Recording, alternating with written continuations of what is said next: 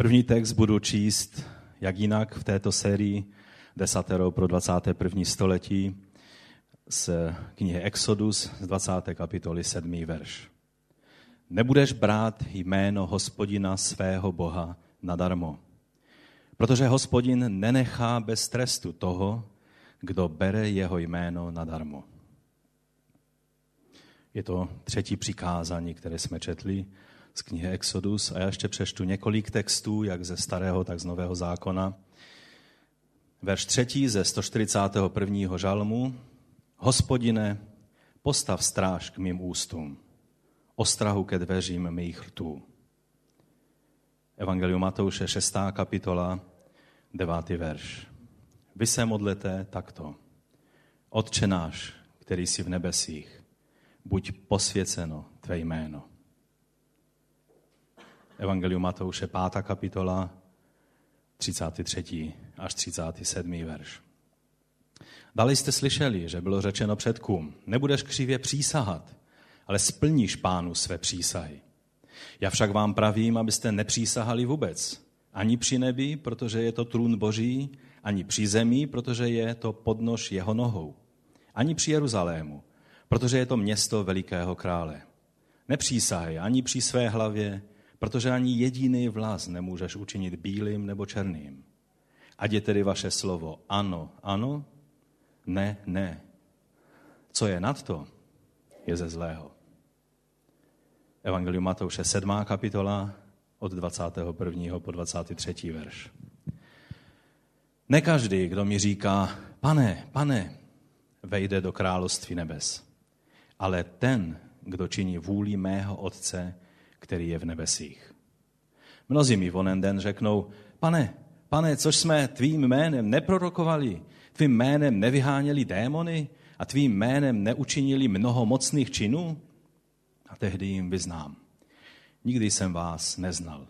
Odejděte ode mě, činitele nepravosti.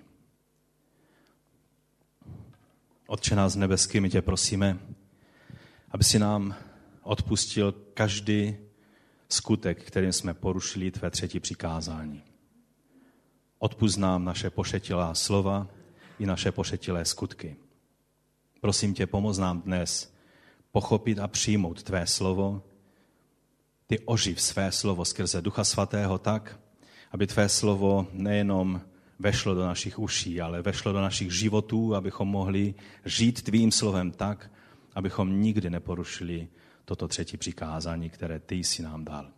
O to tě, Otče, prosíme ve jménu našeho Pána Ježíše Krista. Amen. Amen. Můžete se posadit? Když se podíváme kolem sebe, jak se používá v dnešní době Boží jméno, jméno Pána Ježíše Krista, tak si určitě všichni uvědomíme, že žijeme ve světě, který z tohohle přikázání si skutečně pramálo dělá. Myslím, že e, není třeba daleko chodit pro příklady.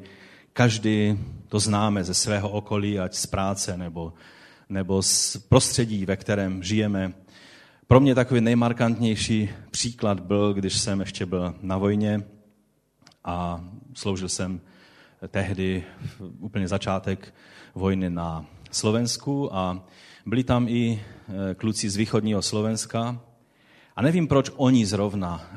E, oni pocházeli z velice takové zbožné oblasti, kde většina lidí chodí do kostela i dnes. Ale oni nedokázali téměř říct jedinou větu, než aby si brali do úst Boží jméno, panenku Marii, nebo něco s tím souvisejícího. Někdy ve velice vulgárním kontextu.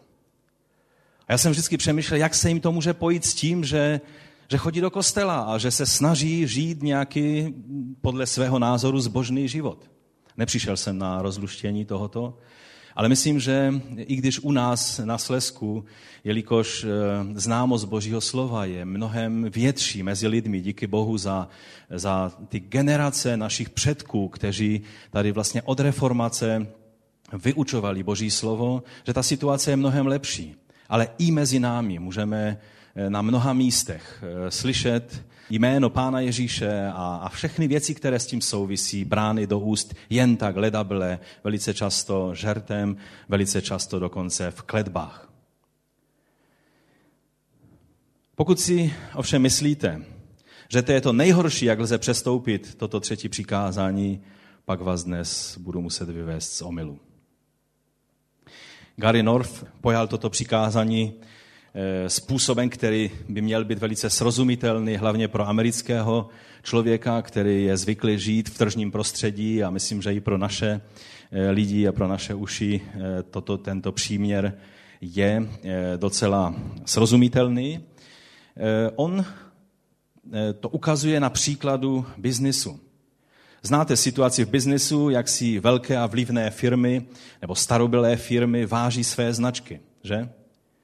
Myslím si, že každý, kdo podniká, tak si je vědomý toho, že kdyby nějakým neopatrným způsobem nebo neuvážlivým, nebo hanlivým, nebo, nebo nesprávným způsobem naložil s nějakou chráněnou značkou nebo názvem firmy.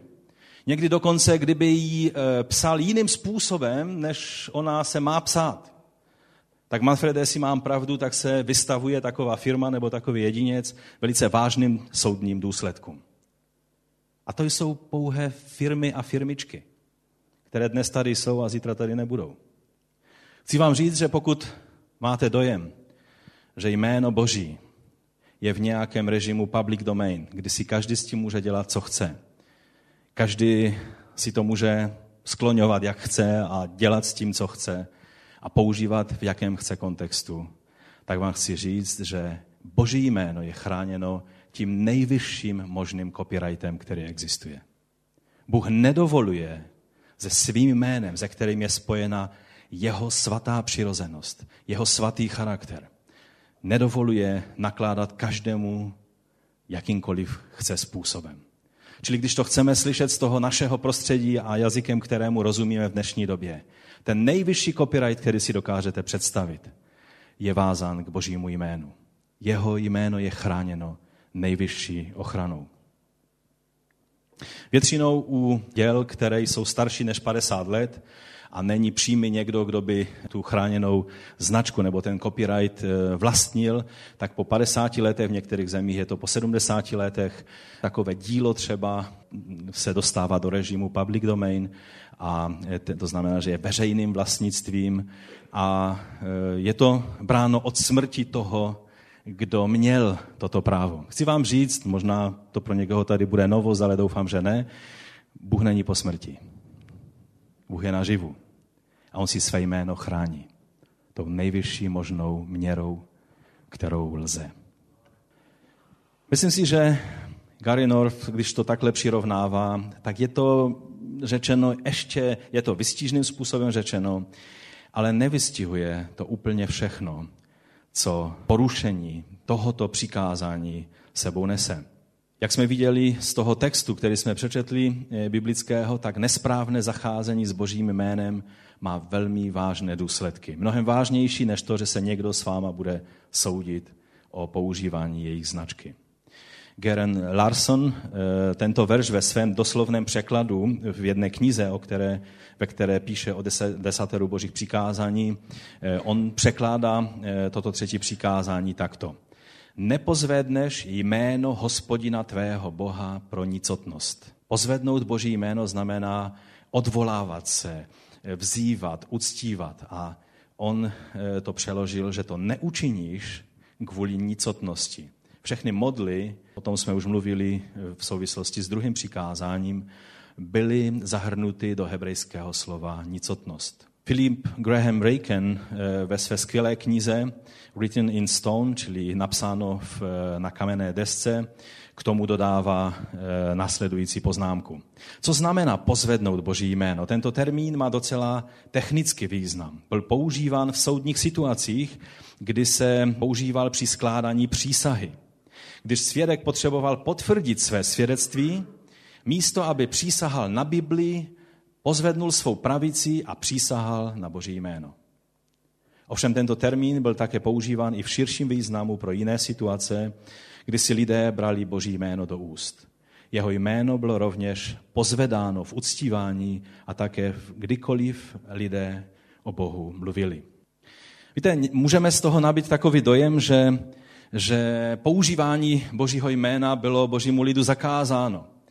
A tudíž, když ho nebudeme používat vůbec, naplníme toto přikázání, protože kdo nic nedělá, ten nic neskazí. Já vám chci říct, že to není správné, správný přístup k tomuto přikázání. Boží lid nikdy neměl zákaz používat Boží jméno, ba naopak. Ortodoxní židé eh, ovšem, oni vždycky chtěli udělat eh, mnohem víc, aby se ujistili, že ani náhodou nebo nějakou zhodou okolností neporuší některé přikázání Boží, tak eh, z obavy, aby toto přikázání neporušili, tak se naučili úplně vyhýbat používání Božího jména. A možná ti, kteří třeba někdy četujete eh, na různých fórech na internetu a třeba jste v debatě s některými eh, ortodoxními židy, poznáte je lehce podle toho, že oni nikdy nenapíšou dokonce anglické slovo God jako Bůh eh, celé, ale vždycky napíšou G, pomlčka D. Nikdy to nenapíšou celé. Raději použijou slovo hebrejské Hashem, to znamená to jméno. Ovšem otázka je, jestli tím, když Hashem, čili to jméno, používám taky ve špatném kontextu, jestli, jestli tím nedělám úplně to tež, když použiju nesprávně nebo v hanlivém kontextu jméno Jahve nebo jméno pro nás, našeho pána Ježíše Krista. Takže nebyl ten cíl toho přikázání vystrašit boží lid natolik, aby se vyhýbali používání božího jména. Ale mě, měl jim ukázat, jak svatý je Bůh a že se svatým Bohem je třeba eh, k němu přistupovat svatým způsobem a jeho jméno, které vyjadřuje jeho autoritu, jeho charakter, jeho přirozenost, všechno, protože tak je vnímáno jméno v eh, hebrejském kontextu, eh, se má nakládat s veškerou úctou a vážností. Ve starém zákoně vidíme, že pisatele starého zákona se nevyhýbali používání božího jména. To nejvlastnější osobní jméno Boží, Jahve, je tam použito 6828 nebo 23 krát, záleží, jak se to počítá. A tudíž vidíme, že e, není nesprávné to používat. Ovšem v našich překladech, když se podíváte, tak je to vždycky zaměněno titulem hospodin, nebo jak jsme už mluvili v řecké e, podobě jménem nebo titulem Kyrios, nebo v hebrejském, když je tam napsáno to JHVH, tak žít přečte Adonai, čili pán. Ale to, co nám je zakázáno, není používání Božího jména, ale jeho zneužívání. Jeho nesprávné používání. Jeho brání na prázdno. Jeden z největších reformátorů, Jan Kalvín, dal do souvislosti toto přikázání s modlitbou páně. Když jsme četli z Evangelia Matouše ze 6. kapitole počátek eh, modlitby páně, tak pán Ježíš nám řekl, vy se modlete takto. A teď mluví o první věci, za kterou eh, se máme modlit. Otče náš, který jsi v nebesích, buď posvěceno tvé jméno. Buď posvěceno tvé jméno. To má být naše modlitba, ale to má být i náš postoj. Aby Boží jméno a to, kým, vši, kým Bůh je pro nás, bylo vyvyšeno a posvěceno jak našimi ústy, tak našimi skutky. Dobrým způsobem, jak se učit, jak správně přistupovat k Bohu, jak správně vzývat jeho jméno, je to, že si čtete každý den žalmy. David, žalmista a jiní žalmisté, kteří psali žalmy, byli skutečně znalí toho, jak správně a byli duchem inspirováni, aby nám ukázali, jak správně vzývat Boží jméno. Třeba jeden příklad za všechny, Žálm 72, 19. Ať je navěky požehnáno jeho slavné jméno a celá země, ať je plna jeho slávy. Amen i amen. Takovým způsobem, s úctou, vážností a s vyvyšením používali žalmisté Boží jméno. Posvěceno znamená, že má být odděleno pro svaté účely. Jochem Douma, holandský učenec, vyjmenovává tři způsoby, jak se ve, starém záko, ve starozákonní době chápalo brání Božího jména nadarmo. Za prvé to bylo čarování, za druhé ve falešných proroctvích a za třetí ve falešných používání nebo v vyslovování falešných přísah. Jsme povoláni k tomu, abychom chránili Boží reputaci. Možná se vám to tak nezdá, ale lidé nemají možnost poznat jiným způsobem Boha, než jak je Boží slovo interpretováno, to znamená vyjadřováno skrze náš život a taky i naše ústa. Toto je způsob, jak lidé chápou a mají možnost poznat našeho Boha. Lidé, tak někdo řekl, nevidí Krista křesťanů, ale Kristovi křesťany. A podle toho mají možnost si udělat úsudek o tom, kým je Kristus. Musíme si uvědomit, že to přikázání nám ukazuje, že Bůh nedovolí, aby jeho reputace a jeho charakter byly zkresleny tím, v jakém kontextu a jakým způsobem nakládáme s jeho jménem. Mít dobré jméno se říká i v našem jazyce. Kdo má dobré jméno, znamená, že má dobrou reputaci, že je ve vážnosti. A naším úkolem je, aby Boží jméno bylo ve vážnosti. Aby se nedostalo do znevážení našimi ústy, našimi skutky. Jsme za to Bohu odpovědní. Takže když bych si z té definice toho Jochema Doumy udělal nějak takové rozdělení toho kázání, tak první věc, o které on mluví, jakým, jakým způsobem ve starém zákoně bylo boží jméno bráno nadarmo, tak ten první způsob byl čarování. Co to je čarování? Čarování je to, když používáme ať slovo nebo předměty magickým způsobem. Pokud někdo používá Biblii způsobem magickým, tak to bude takovým způsobem, že ji bude brát jako předmět, který má magickou moc. Že když ji má třeba v autě, takže ho to bude chránit. A nebo třeba kříž bude používat takovým, nebo křížek, nebo krucifix, bude používat takovým magickým způsobem, že když ho třeba má v ložnici, tak bude zdravý a bude se mu dařit. To je magický způsob používání předmětů a stejným způsobem můžeme magickým způsobem používat i slova, i boží jméno. Žel velice často se tak děje. Čili ta, pr- to první, ta první oblast rouhání, protože porušení tohoto přikázání je vlastně rouhání. Je e, způsob magického používání Božího jména, které není ničím jiným než čarováním. Alespoň takhle to bylo pojímáno ve starém zákoně. Říká se, že ti lidé, kteří věřili, že mohou dosáhnout nějaké nadpřirozené moci tím, že stále opakovali jméno nějakého božstva, to bylo pokládáno ve starém zákoně jako čarování. Egyptiané byli v tomto údajně mistry.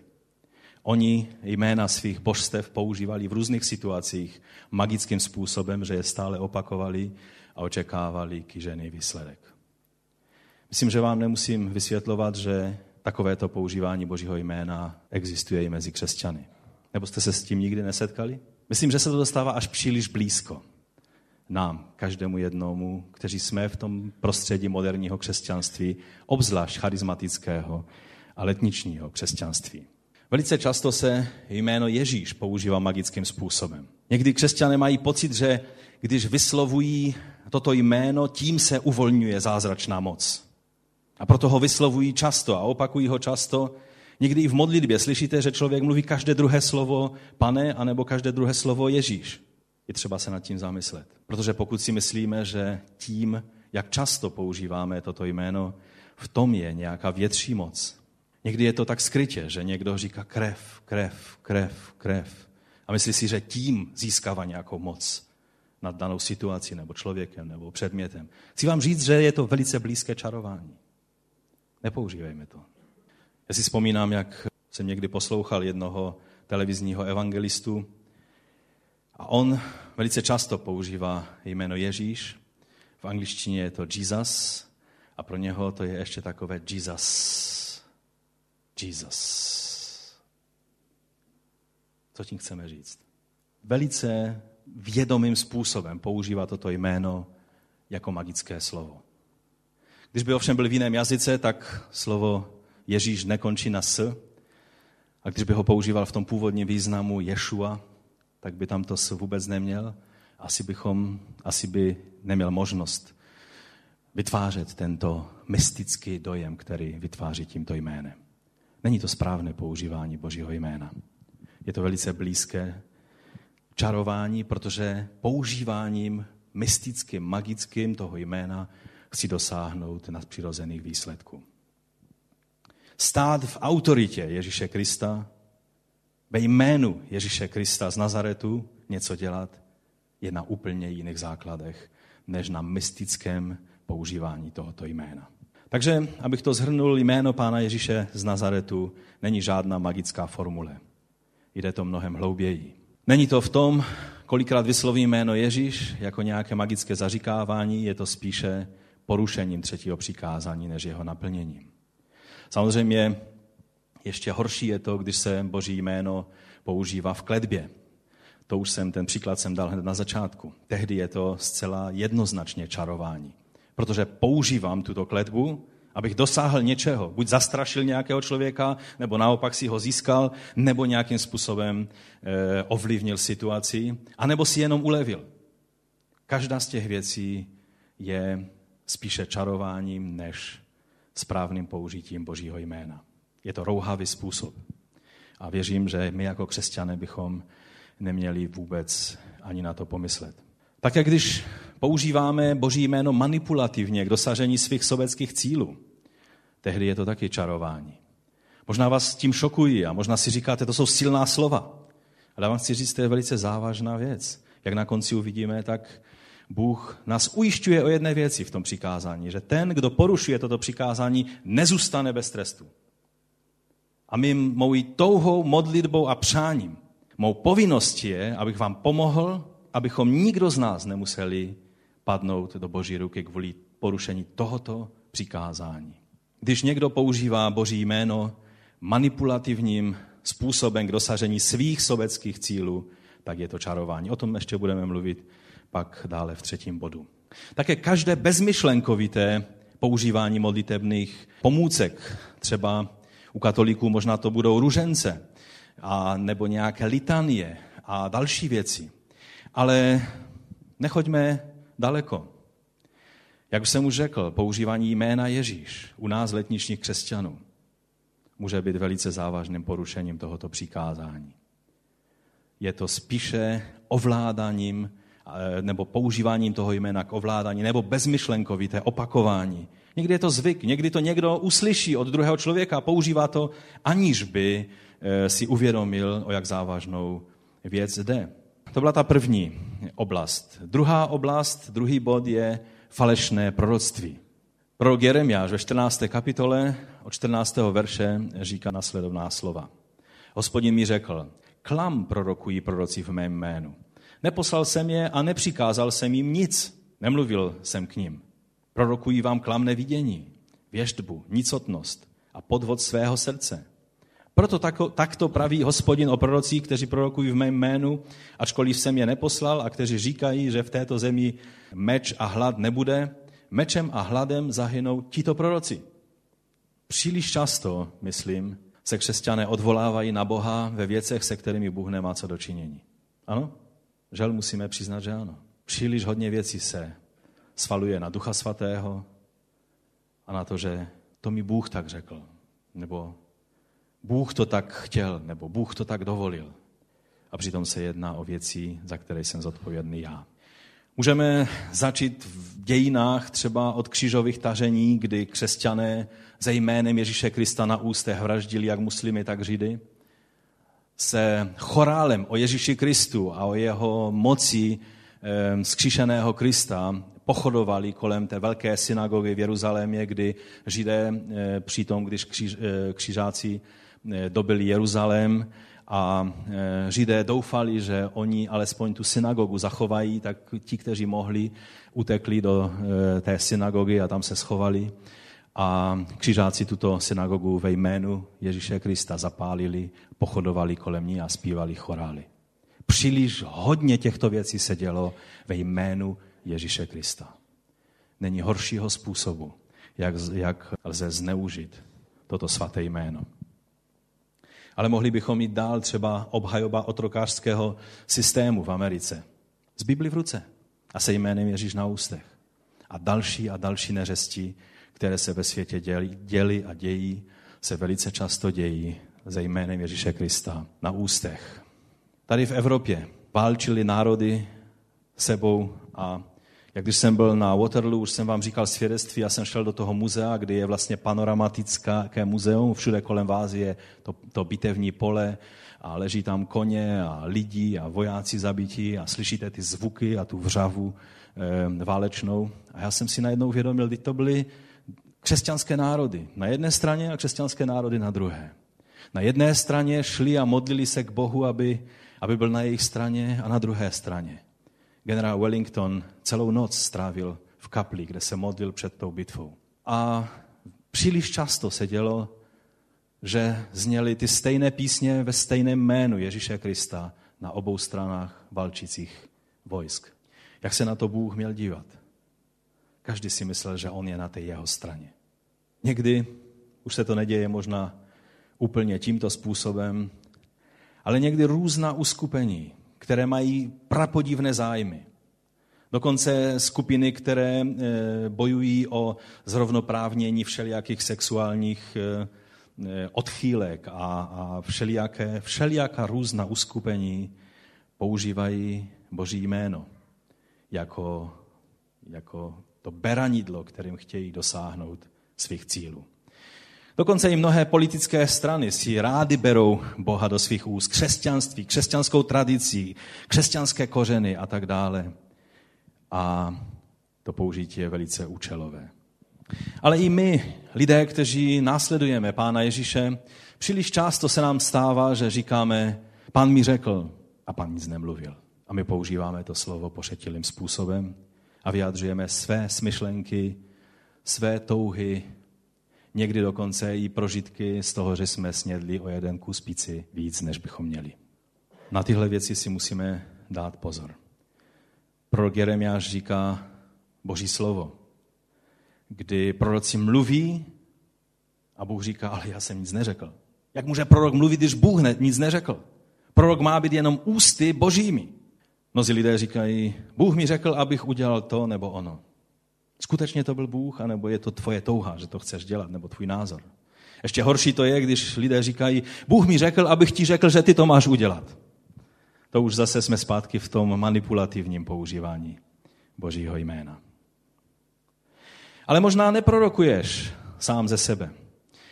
Možná neprorokuješ vůbec, aby se zvyhnul nějakému průšvihu. Já vám chci říct, že pokud by po tomto eh, přikázání jsme měli se leknout očekávání na pána, na, prorockých, na projevy prorockých darů, pak by to byl ten nejhorší způsob, jak bychom vstoupili k naplnění tohoto přikázání. Bůh rozumí, když upřímně eh, chybujeme nebo uděláme chybu, ale pak je taky čestné přiznat, že jsem se mýlil.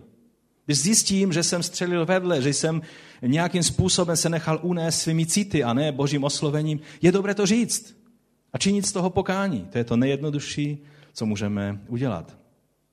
Ale možná si nikdy neprorokoval, tak si říkáš, to se mě netýká, tento problém já nemohu mít. Uvědomujeme si, že každé nesprávné použití Božího slova a vydávání svých osobních názorů za Boží slovo je také falešným proroctvím? Když používáme nedbalé Boží slovo. Víte, já se vám musím přiznat, že já, já jsem vyrostl v křesťanské rodině už do já nevím kterého kolena. Ale velice často se mi zdalo, že vím.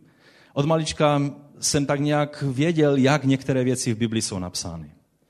A pak jsem si vzal Bibli a to, co bratr Ulonská jednou tak radil pastorům, říkal, ono je dobré někdy si vzít Bibli a přečíst si, jak to tam je. Ono to je tak jednoduchá věta, ale je to objev. Vy si pak vemete a přečtete si to, jak to skutečně v Božím slovu je a zjistíte, že jste používali nedbali, minimálně teda nedbali výklad Božího slova. Vytržený z kontextu. Někdy se používá biblické texty způsobem, který, když čtete kontext, tak tam jde o jednu věc a to slovo vytržené z kontextu eh, vám vytváří dojem, že jde o úplně opačnou věc a takhle se to používá. Je to velice nešťastný způsob, když říkáme, ale Boží slovo říká to a to, a přitom Boží slovo nic takového neříká. Je to totožné s bráním Božího jména nadarmo a s falešným prorokováním. Jakkoliv tvrdě to zní. Samozřejmě v této, do této oblasti patří i mnou dost často pranižovaný křesťanský antisemitismus, který vzniknul z nedbalého studia Božího slova. Jenom tím, že se někteří teologové před námi, staletí před námi, nadchli nějakými myšlenkami a udělali si závěr podle toho, co viděli kolem sebe, že Izrael podle těla už tady nemá co dělat, protože my jsme přece ten Izrael. Tak z toho vzniklo, vzniklo, vznikly postoje, které tito lidé si mysleli, že, že jsou tlumočníky božích názorů a nebyli ničím jiným než tím nejhorším vyjádřením a, a, a bráním nadarmo Božího jména, jaký mohl existovat. Co jsme to udělali našim židovským bratřím, pána Ježíše? Že jsme dokázali jeho jméno spojit s tím nejhorším, co můžou čekat. Není dávno ještě doba, kdy e, místo, abychom skrze úctu k Bohu a, a k Mesiáši, k izraelskému Mesiáši, vzbuzovali jejich žárlivost e, na jejich Boha, Žárlit lze na něco, co vám patří. A to přesně Pavel má na mysli, když říká, že naším úkolem je vzbuzovat jejich žárlivost. Skrze naši lásku vůči Bohu, skrze naši lásku vůči jejich mesiáši. To má vzbudit v nich pocit, ale teď je to náš Bůh. A když tento pohan miluje mého Boha takovým způsobem, o co víc já bych ho měl milovat. Ale žel se stalo z toho to, že když oni slyší jméno Bůh z našich úst, nebo jméno Ježíš Kristus, pro ně je to synonymum toho, že se mají začít bát o své životy. Když vidí znamení kříže, nevidí Mesiáše, který trpěl za jejich hříchy, ale vidí znamení, ve kterém byli po desítkách, po stovkách, po tisících vraždění. Je strašné takovýmto způsobem porušit třetí přikázání, protože Bůh nenechá bez trestu takovéto věci. Další, třetí oblast, které se týká zneužití Božího jména, je falešná přísaha. Jeremiáš 5. kapitola 2. verš říká, i když říkají, jakože živ je hospodin, jistě přisáhají lživě. Toto byla velmi často používána věta u přísahy a můžete ji číst v Biblii mnohokrát. Jako je živ hospodin, jako je živ Jahve, to a to, jako je živ Jahve, to a to a to. Pokud je to řečeno e, na ujištění, takhle to bylo ve starém zákoně správně používáno, jako ujištění pro to, že věci skutečně se takto mají. Ale když to někdo používal nedbale, nebo přímo záměrně mystifikoval, pak to bylo přímé porušení třetího přikázání se všemi následky, které s tím souvisí. Levitikus 19. kapitola 12. verš říká, nepřísahejte lživě v mém jménu, ať neznesvětíš jméno svého Boha. Já jsem hospodin. Ta věta já jsem hospodin má člověka a měla by probudit i ty, kteří teď tak podřimujete a říkáte se nic nového. To jsem už všechno slyšel stokrát. Jsou to věci, které, které jsou nám velice blízké a dostává se to každému jednomu z nás velice pod kůží. Tady totiž patří do této oblasti i jakékoliv pokrytecké používání Božího jména nebo Božího slova ke svým účelům. Je to své vole, kdy si jdeme za svými představami, svými cíly, třeba i za penězi, tím, že si bereme do úst Boží jméno. Nejde nám o činění Boží vůle, ale o naše vlastní cíle. Je to používání své zbožnosti falešným způsobem. Je to takové klamání tělem, kdy děláme dojem, který není pokrytý realitou v našem životě. Boží jméno je často používáno v pokryteckém kontextu, žel, mezi křesťany. Byl to i problém té generace Židů, se kterými byl v vážném konfliktu pán Ježíš. Kdy jim musel vytýkat jejich způsob, jak oni se okázale na veřejnosti modlí, aby dali, dali najevo svou zbožnost a svoji krasomluvou a častým používáním Božího jména, aby dávali najevo to, že Oni samozřejmě nepoužívali jméno Jahve, ale říkají, říkali Hašem nebo Adonai, ale ono to vyjde na stejno. A Pán Ježíš pranížoval tyto postoje velice. Říká jste jak pohané ve svých modlitbách. Tady naráží na to magické, mystické používání, že pro mnohomluvnost, pro častost používání určitých obratů a formulek. Někteří si myslí, že v tom, když správnou formulku, někteří vás budou učit různé formulky, které když se nenaučíte, nebudete svobodní třeba, příklad.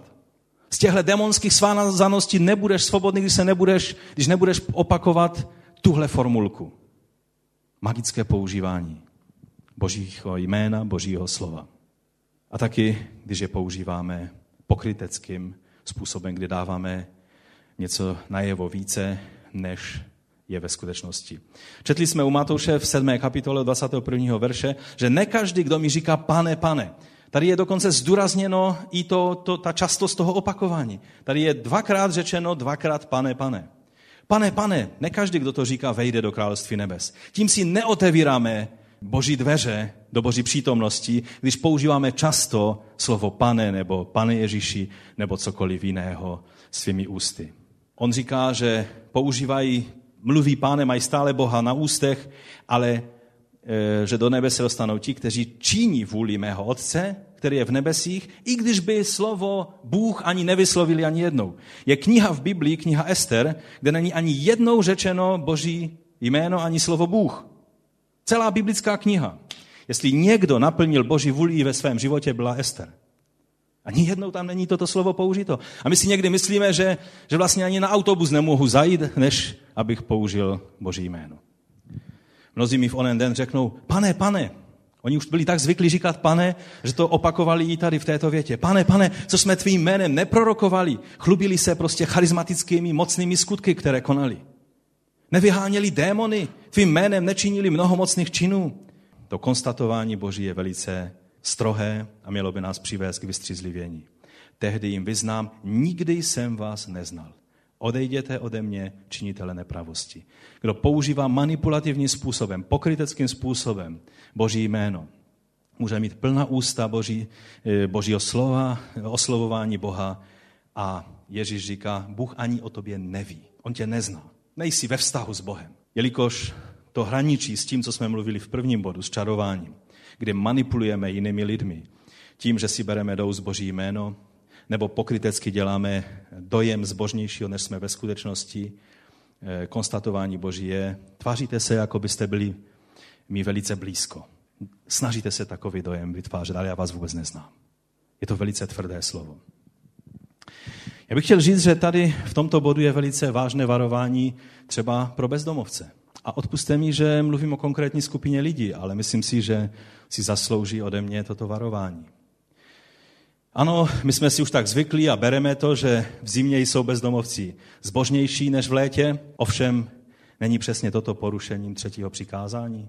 Ano, potřebuješ pomoc, ano, máš hlad, ano, dal by si z další krabicovi jabčák, to všechno může být pravda, ale kvůli tomu to tě neopravňuje používat Boží jméno nadarmo. Nikoho, ani toho nejnuznějšího člověka. Jedno jeden bratr říkal, že za ním přišel bezdomovec, jak někdy přijdou a, a chtějí eh, na chleba eh, a opravdu jenom na chleba.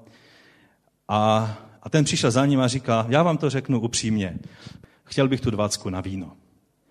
A ten bratr mu tu dvacku dal, protože byl aspoň upřímný. Ovšem víte, než se budeme dívat z vrchu na bezdomovce nebo jiné lidi, kteří, které životní okolnosti nebo chudoba nebo jiné životní situace dovedly tak daleko, že dělají dojem velice zbožného a přitom jim vůbec o Boha nejde. Ale jde jim o to, aby prostě něco dostali z těch křesťanů. Teď přece křesťané jsou povinní pomáhat, že? Než se začneme mráčit na ty lidi, tak bychom si měli uvědomit, že ten problém, protože u těch bezdomovců vidíme, jak je to trapné, jak je to, někdy se nám až z toho zvedá žaludek, jak je to okaté, ale ten, ten problém je stejně trapný, stejně rouhavý, i když je vykonán mnohem více subtilním a sofistikovaným způsobem. Je to jako ze zlodějí. Roma, který krade kabely a odváží je do starého železa, toho bychom praštili. To je jasné, že to je zloděj a jsme naštvaní a nazlobení. Ovšem mnohým uhlazeným zlodějům v kravatách a v bílých limečcích se budeme úctivě klanět. Je jiný účelový způsob, který se používal v dějinách mnohokrát. Když celá evangelická církev v Německu Třetí říše se stala takzvanou Reichskirche, čili říšskou církví, tak bylo jen pár světlých výjimek jako pastor Bonhoeffer a někteří další, kteří se vzepřeli podepsat lojalitu Hitlerovi. Naprosta většina to udělala, protože se to v té situaci hodilo. Ani si neuvědomovali, že se dávají do komplotu s největší zrůdou, kterou země tehdy nosila. Nebo to si ještě pamatuju i já, když kněží podepisovali za komunismu, všichni, kteří jsme žili v té době komunismu, víme, že to nebyla jednoduchá doba. A že jste byli nuceni chodit do průvodu, dneska je první maj, tak byste byli v průvodu. A museli byste zpívat se Sovětským svazem na věčné časy. Myslím si, že to taky souvisí trošku s třetím přikázáním. Nechtěl bych být ze Sovětským svazem na věčné časy, protože Sovětský svaz je na smetišti dějin. Byla to složitá doba. Bylo obtížné si zachovat integritu svého života i svých postojů, i svých slov. Mnozí z nás nemáme nejlepší svědomí z toho, co jsme tehdy říkali. Protože to nebyla slova, kterým jsme skutečně věřili ve svých srdcích. Je to tak? Samozřejmě vy mladí nevíte, o čem je řeč, ale ono ty nástrahy jsou i v dnešním světě. Tehdy byli kněží a pastoři nuceni všelijakým slibům, že nebudou mluvit o ničem jiném, jenom o míru ve světě. Kněží se eh, museli stávat součástí organizací Pacem Interis a museli prostě eh, dávat slib věrnosti režimu a tak dále. Tyhle věci souvisí s třetím přikázáním velice zjevně. Ono vlastně každé používání náboženství a božího jména k politickým cílům je porušením tohoto přikázání. Když účelově používám svoji zbožnost, své náboženství nebo tyto věci, abych dosáhl politických cílů, pak porušuji třetí přikázání. A to jak na celostátní úrovni, tak na celoevropské úrovni, tak na místní úrovni tady v Českém Těšíně.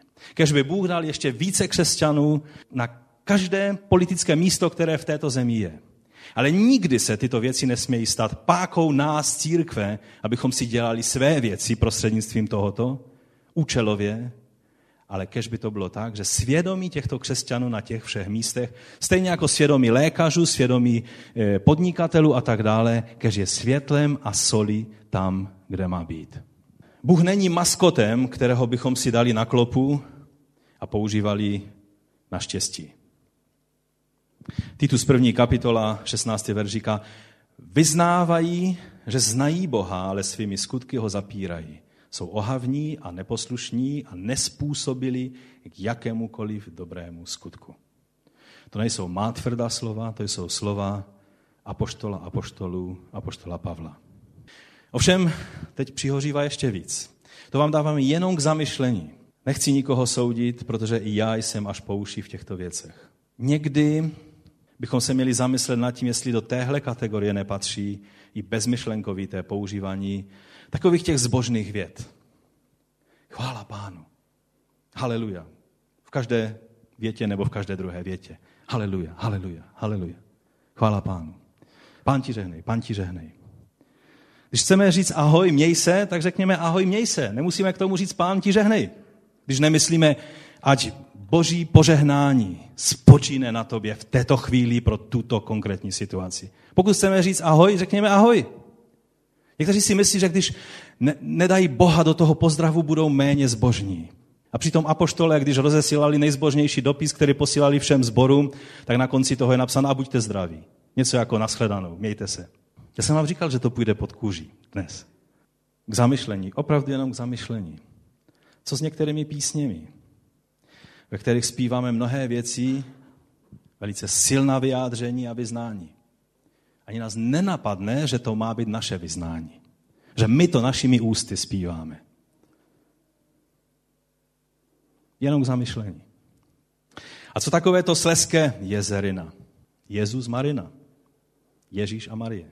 To tam všechno máte v tom. Tomu rozumí jenom slezané, ti, co to poslouchají na internetu a jsou někde z Česka, protože to poslouchají lidé z různých míst, tak si tím vůbec nelaměte hlavu. Angličané, protože si jsou vědomí, že by boží jméno neměli často používat, tam, kde vždycky používají lidé God, jako můj bože a tak, tak používají uh, my gosh. Myslí si, že tím na to vyzrali. Je to porušení třetího přikázání. Když si někdo kichne, nevím, co se říká u nás, na zdraví, že? Nebo co se říká? To je takové celkem normální, ale v té zbožné Americe vám řeknou God bless you, nebo jenom bless you.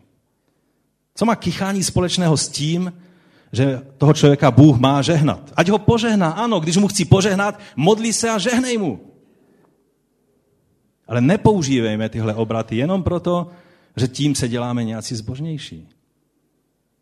Je to nedbalé, naprázdno používání Božího jména. Můj čas je pryč, takže to budu nějak vést k závěru. Ono, když bychom to vzali obecně, vždy, když si budujeme své vlastní jméno, znevažujeme to Boží jméno. Vždy, když nám jde o naše jméno, aby se prosadilo, tehdy znevažujeme to Boží. Vždy, když zaměníme své vlastní touhy a přání a vydáváme je za Boží touhy a přání, porušujeme toto přikázání. Vzpomeňte si na věž Bábel. V Genesis v 11. kapitole ve 4. verši je napsáno, že lidé se dali dohromady a řekli si, nuže, vybudujme si město a věž, jejíž vrchol bude v nebi, prostě ambice až do nebes. A uděláme si co? Uděláme si jméno. Abychom se nerozptýlili po celém povrchu země. Co řekl Bůh? Jděte, množte se, rozejděte se po celé zemi a naplňte tu zemi. Ne, my zůstaneme v jednom centru. Tady bude moc, tady si uděláme jméno. To je to, když nám jde o naše touhy a budování našeho jména. Je to vždy rebelie stejná, jako byla u věže Bábel. Naopak, když Šalamoun vystavěl Bohu chrám, tak eh, se tam projevila, projevilo pokorné uctívání Boha. Druhá paralipomeno 7.14. Ale pak se můj lid, který se nazývá mým jménem, pokoří, budou se modlit a hledat moji tvář a odvrátí se od svých zlých cest, vyslyším z nebes, odpustím jejich hřích a uzdravím jejich zemi. Tady je ukázáno, že když skutečně hledáme Boží tvář, když, když v pokoře a v pokání máme správný postoj, tak tehdy je to vzývání správným způsobem Božího jména a Bůh se k tomu přizná. Tím způsobem jsme v té správné věži. Ne ve věži Pavel, ale v té správné věži, protože přísloví 18.10 říká, hospodinovo jméno je pevnou věží. Spravedlivý do ní poběží a bude v bezpečí. To je ta správná věž. Ta, do které se dostáváme skrze pokoru a pokání. No a pak, tak už trošku závěrem, je zde to zvláštní varování, které v tom přikázání je na závěr. Hospodin nenechá bez trestu toho, kdo bere jeho jméno nadarmo. Není zde specifikováno, co se stane s tím, kdo toto přikázání poruší. Odborníci nám říkají, že, jde, že se jedná zde o gramatický tvar takzvané mejozis, kdy je řečeno málo, ale zatím je hodně myšleno. Je to tvar, který tady je použit. Vysvětlím vám to příkladem. Když někdo v autoritě Třeba váš šéf v práci řekne jenom krátkou poznámku. Na tvém místě bych to nedělal. Pokud jsme moudří, tak víme, že v tom případě se nejedná jenom o takové svobodné e, vyjádření jeho názoru. Že on má takový názor, že když by byl na tvém místě, by prostě jednal jinak. Ale že je to co? Setkali jste se už s tím někdy? Je to velice důrazné varování. Na tvém místě bych tak tohle nedělal, protože ani si neuvědomuješ, to už tam není řečeno, ale je ti myšleno, jaké důsledky to bude mít. Je to tak? Čili o přesně stejnou věc se tady jedná. Nenechá bez trestu. Je to řečeno tak, no ten trest může být všechno a nic. Ale je nám tím ukázáno, je v tom víc, než si dokážeš představit. Je v tom víc, než si uvědomuješ. Bůh dokonce říká, že se zavazuje, že porušení tohoto přikázání nenechá bez trestu. To je velice závažná věc.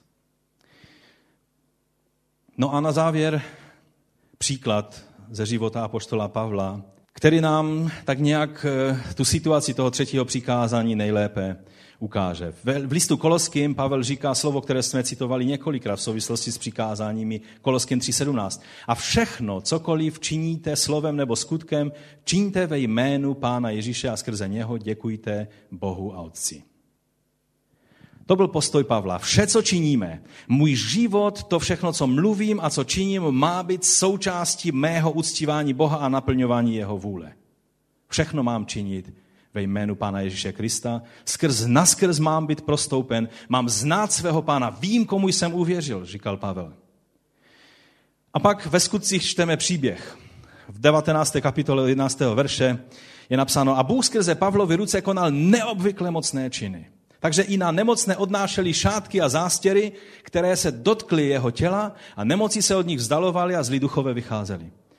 Boží moc se projevovala obrovským způsobem. Dokonce kapesníky, které měl Pavel, když říká, tak symbolicky vám dávám tady tento kapesník, běžte a položte ten kapesník, jako bych tam byl a skládal ruce na toho člověka a byli zdraví. Jednou, když jsem byl v Americe, jsem slyšel v televizi reklamu jednoho kazatele, který říkal, a když mi pošleš 20 dolarů, pošlu ti jeden kapesník. A když mi pošleš 100 dolarů, pošlu ti tři. A takové prostě věci. A mi se zvedal žaludek. Třetí přikázání. Tam to šlo ovšem dál. Totiž někteří lidé se nadchli tím a byli v úžasu, jaká moc působila skrze apoštola Pavla a řekli si, to bychom chtěli taky. Poslouchejte pozorně, jakou formulku u toho říká. Ve jménu Ježíše Krista z Nazaretu. A to je ono. To je ono. To je ten klíč. Skutky 19. kapitola 13. verše. Také někteří potulní židovští zaklínači se pokusili nad těmi, kteří měli zlé duchy vyslovovat, vyslovovat jméno Pána Ježíše a říkali, zaklínám vás Ježíšem, kterého hlásá Pavel. A teď čekali na výsledek. To činilo sedm synů nějakého skévy, židovského velekněze. To byli lidé, kteří vyrostli v rodině, kde by měli znát Boží slovo, že manipulativním, magickým způsobem odtrženě z kontextu jejich života nejde používat Boží jméno. Tady je napsáno, že zlý duch jim však odpověděl, Ježíše znám, o Pavlovi vím, a kdo jste vy? A ten člověk, v němž byl zlý duch, se na ně vrhl, ovládl ty dva z nich, přemohl je, cokoliv to znamená, muselo to být velice ponižující, takže nazí a zranění utekli z toho domu. Pak je řečeno ovšem dál, poslouchejte, že tohle se stalo známou kauzou a že tím bylo jméno Pána Ježíše vyvýšeno. Najednou si lidé uvědomili, tady se nejedná o nějaké magické zaříkávání. Tady se jedná o projevy zásahu samotného Boha.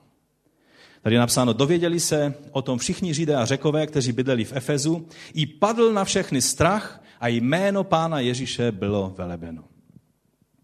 Ne tím, co udělali ti kluci, ale tím, v jakém postoji stál Pavel a v jaké autoritě stál. A pak je napsáno, že mnozí si uvědomili rozdíl a nebezpečí okultismu, protože čarování okultismus je velice blízko. A snesli okultní knihy a spálili je. Od 18. verše. Mnozí z těch, kteří uvěřili, přicházeli, otevřeně vyznávali eh, a odhalovali své skutky. Mnozí, kteří se zabývali magií, snesli své knihy a především je pálili. Ty knihy jim říkali, jaké formulky používat, jaké předměty svaté používat, jak to udělat, v jakém e, sekvenci, aby to fungovalo lépe. To je magie. Tyhle knihy a na tuhle hromadu by patřily i mnohé v uvozovkách křesťanské knihy, které přistupují k Bohu magickým způsobem a oni to snesli všechno na hromadu a spalili. To je to nejlepší, co s tím můžete udělat. Já si vzpomínám, si hodně dávno, ještě jsme bydleli tady ve Svibici, ne, ne, ne, ještě jsme bydleli ve městě na bývalé Leninové, čili Střelniční ulici.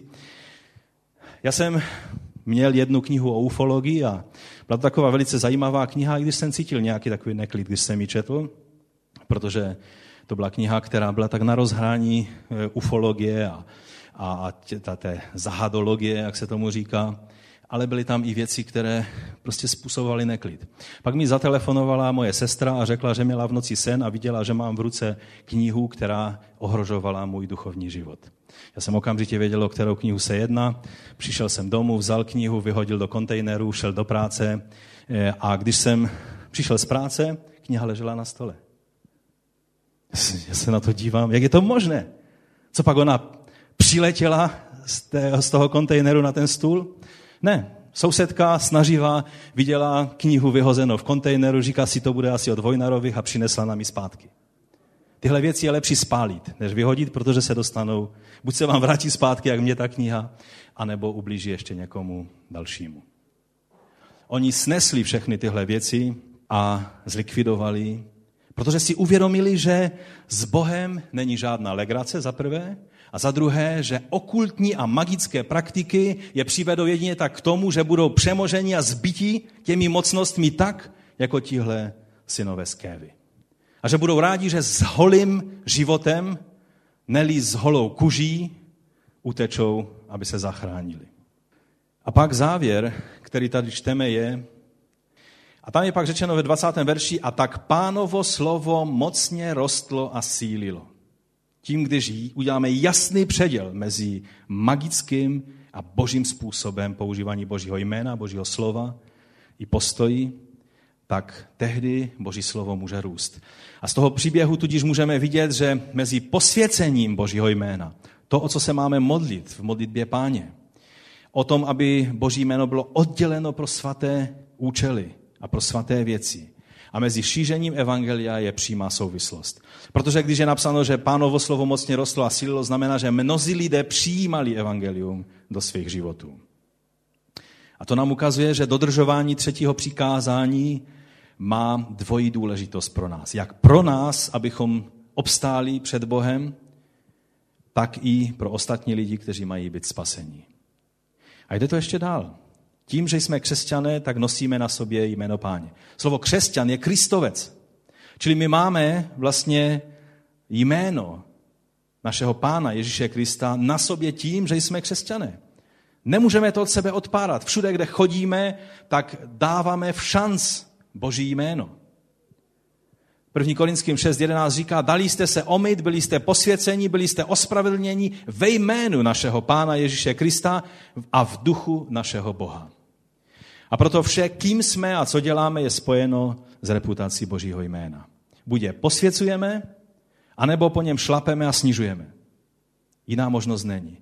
Když, je šlap, když po něm šlapeme a znesvěcujeme, to nezůstane bez trestu. Římanům 2. kapitola 23 říká, ty, který se chlubíš zákonem, přestupováním zákona, zneuctíváš Boha? Neboť kvůli vám je jméno Boží mezi národy v opovržení, jak je napsáno. Jsme to my zodpovědní za to, jestli Boží jméno je mezi národy v opovržení. Protože neposvěcujeme jméno našeho pána v našich životech, v našich ústech, v našem středu. A tak na závěr já bych vás chtěl vyzvat, abychom povstali k modlitbě. Jenom bych chtěl konstatovat, že není nic tak úžasné a velkolepé, jako možnost vzývat a uctívat a vyvyšovat Boží jméno. Můžeme v jeho jménu a tudíž v jeho autoritě stát a jednat vírou. Můžeme se k němu utíkat jako do bezpečné věře. Ovšem na druhé straně je jen málo věcí stejně zavržení hodných a také nebezpečných, jako je právě brání tohoto jména nadarmo. Dávání v šanc Boží reputaci tím, jak mluvíme jeho jménem, jak zkreslujeme jeho reputaci, jeho charakter, anebo jeho slovo. A teď na závěr to nejdůležitější. Možná máš pocit, pane, já jsem vinen ve všech bodech obžaloby. Pane, já jsem vinen. Víte, boží přikázání nebyly dány proto, aby Bůh nám ukázal tak, a teď tady máte to všechno a budete muset z vlastní moci se zodpovídat, jak jste to dodržovali. Každý z nás jsme viní toho, že nám uklouzla noha. Někdy vědomě, někdy nevědomě. Mnohem častěji způsobem, kdy ani o tom nevíme. A jenom časem pak přijdeme na to, že jsme udělali přešlap. O to cenější je krev našeho beránka, o které jsme mluvili u Večeře Páně. Jediný způsob, jak můžeme mít jistotu, že ten trest, který nemine nikoho, kdo porušuje třetí přikázání, že nepadne na tvoji hlavu, na, tvoje, na tvůj život, je, že svůj život vložíš do božích rukou skrze zástupnou krev toho beránka božího, kterou přijímáš do svého života. Ne jako svoji vlastní spravedlnost a jeho ospravedlnění. Protože v nás není nic dobrého. My jsme ti, kteří porušujeme třetí přikázání. Já jsem první, který jsem porušil ve svém životě třetí přikázání. Nebylo by mi pomocí nebýt beránka božího. A tak je to pro každého jednoho z nás tady na tomto místě. První věc, kterou eh, Bůh připomněl Mojžíšovi v přikázáních je, já jsem tvůj Bůh, který tě vyvedl ze země egyptské, z domu otroctví. On je ten, který nás vyvádí ze zajetí toho, že jinak naše tělesnost by porušovala nejenom třetí, ale všechna přikázání. A to znovu a znovu a znovu. A proto ti, Otče, děkujeme v této chvíli za našeho Pána Ježíše Krista, kterého si poslal a který trpěl a zemřel na kříži a byl vzkříšen třetího dne. Abychom mohli mít jistotu, že veškerý trest, který měl padnout na naši hlavu, ohledně toho, že jsme nedodržovali vždy správně třetí přikázání a také jiná přikázání, že ten trest padnul v plnosti na tohoto beranka bez viny. Pane, odpust nám, že jsme způsobili bolest, že to nebyly hřeby, které tě držely na kříži, ale byly to naše nepravosti. Odpust nám to. My ti děkujeme za toto dílo, kterým si nás vysvobodil z otroství hříchu. My ti děkujeme za to, že ty jsi vzal celou cenu toho trestu na svoji hlavu. My ti za to děkujeme a prosíme tě nyní, pane. A pokud se mnou souhlasíte, pozvedněte svoji ruku. My tě prosíme, pane, pomoz nám, abychom šli dál a už více nehřešili. Abychom neporušovali třetí přikázání. Abychom nebrali nadarmo tvé svaté jméno. Ale abychom posvěcovali tvé jméno v našich životech, v našich ústech i v naší práci a službě. O to tě, Otče, prosíme ve jménu Ježíše Krista.